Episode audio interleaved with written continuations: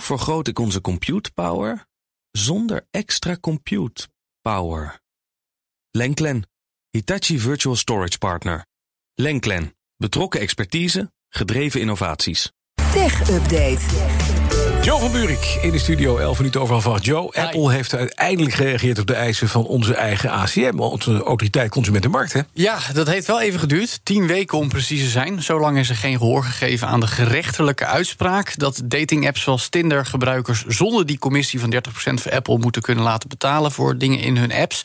Ja, nu heeft de ACM laten weten een nieuw voorstel van Apple te hebben ontvangen over hoe die betalingsvoorwaarden dan moeten gaan uh, worden uitgevoerd in de praktijk. Uh, wij weten nog niet hoe en wat. Maar het ACM laat uh, weten dat men er positief over is. Volgens een woordvoerder worden er stappen gezet. Er moet nog even bepaald worden of hiermee dan wel aan die eisen wordt voldoen. Dat wordt nog onderzocht. Even goed is die dwangsom van de ACM richting Apple opgelopen tot 50 miljoen euro. Dat klinkt veel, maar we weten allemaal, Bas, dat is een schijntje ja. voor Apple. Ik zag uh, Simon Hania op Twitter laten weten dat het is alsof je iemand met een hoog inkomen 18 euro boete oplegt. Dus ja, dat, dat zet niet veel zoden aan de dijk.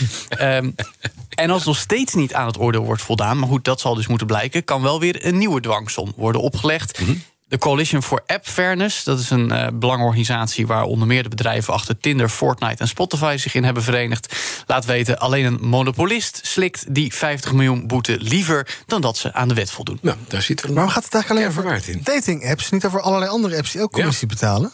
Uh, ik denk heel erg gezegd dat dat uh, de hoek is die zich het meest heeft ingezet om hun gelijk te halen. Daar zit ook heel veel in-app aankomen, in-app aankopen, net als met games trouwens. Daarom was het Epic Games achter Fortnite... Ja, ja. dat vorig jaar deze zaak aan de rol heeft gebracht in Amerika. Uh, en nu wordt het in ons land uitgevochten uh, met, uh, met deze soort apps. Okay. precies, ja. En dat is niet alleen Tinder, ook Lexa, Bumble... eigenlijk allerlei dating apps die ook okay. ja, het gemeenschappelijk belang hebben wat dat betreft. Kun je bij Fortnite ook daten? we kunnen wel gezellig samen afspreken in Fortnite... maar dan gaan we wel schieten. Fortnite. Dat is misschien wel een uh, ding. Oké, okay. de grootste telecomprovider van Oekraïne krijgt een cyberaanval te verduren. Ja, dat gaat om Ukr Telecom. Dat is de grootste partij als het gaat om vaste lijnen in Oekraïne. Dat meldt het State Service of Special Communication and Information Protection. Adem in. SSSCIP. Um, het is nog niet bekend wat voor aanval het precies is. Uh, DDoS of geavanceerde cyberaanval.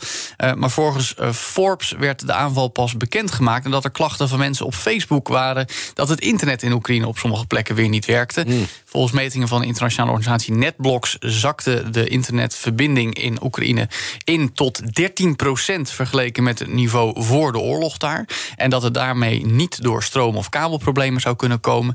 Uh, SSS-CIP zegt zelf dat de infrastructuur beschermd wordt... en prioriteit wordt gegeven aan gebruik door militaire en specifieke klanten... en dat daarom de operatie richting de meeste reguliere gebruikers tijdelijk gestaakt was. Inmiddels zou het netwerkgebruik wel weer zijn opgestart. Nou ja, we kunnen denk ik allemaal raden uit welke hoek die cyberaanval richting Ukr Telecom is gekomen. Zeg het maar. Rusland. Ja, ik denk het wel. Ja, ik denk het ook. Even naar Huawei. Daar ja. is de omzet gehalveerd, maar de winst explosief gestegen. Dat ja. doen ze leuk. Nou, daar hebben ze toch iets slim gedaan. Naar ja. eigen zeggen heeft Huawei beter omgegaan met de onzekerheden. Dan hebben we het natuurlijk over de sancties die vooral in de VS zijn opgelegd de afgelopen jaren. Maar ja, als we kijken naar de verkoop van consumentenhardware in 2021 is alsnog dus wel een omzethalvering. Um, tegelijkertijd komt dat natuurlijk ook omdat er bijvoorbeeld geen gebruik meer gemaakt mag worden van Google-diensten, want Amerikaans bedrijf. Ook hardware, zoals chips uit Amerika, niet meer aan zijn te komen voor Huawei.